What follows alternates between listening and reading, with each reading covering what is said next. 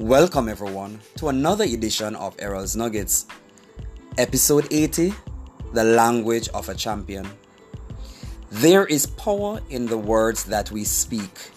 As world changers, our speech must reflect positivity and hope. While pursuing our goals, we at times feel great pressure. Some persons even crack under the pressure and give up. We should accentuate positive vibes. We must remain hopeful in trying times. The plans that God has for us is a good one. So why should we doubt when the pressure is on? Speak life. Encourage yourself always. Speak the language of a champion. I will train my thoughts to win. I will plan my pursuit. I will pray about my goals. I will work diligently because I am a firm believer in hard work. I will accomplish my goals within a set time frame.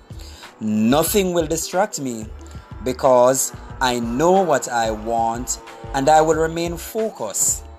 I will trust God during the pursuit of my goals. Small victories lead to major victories. As such, I will be grateful for my small accomplishments.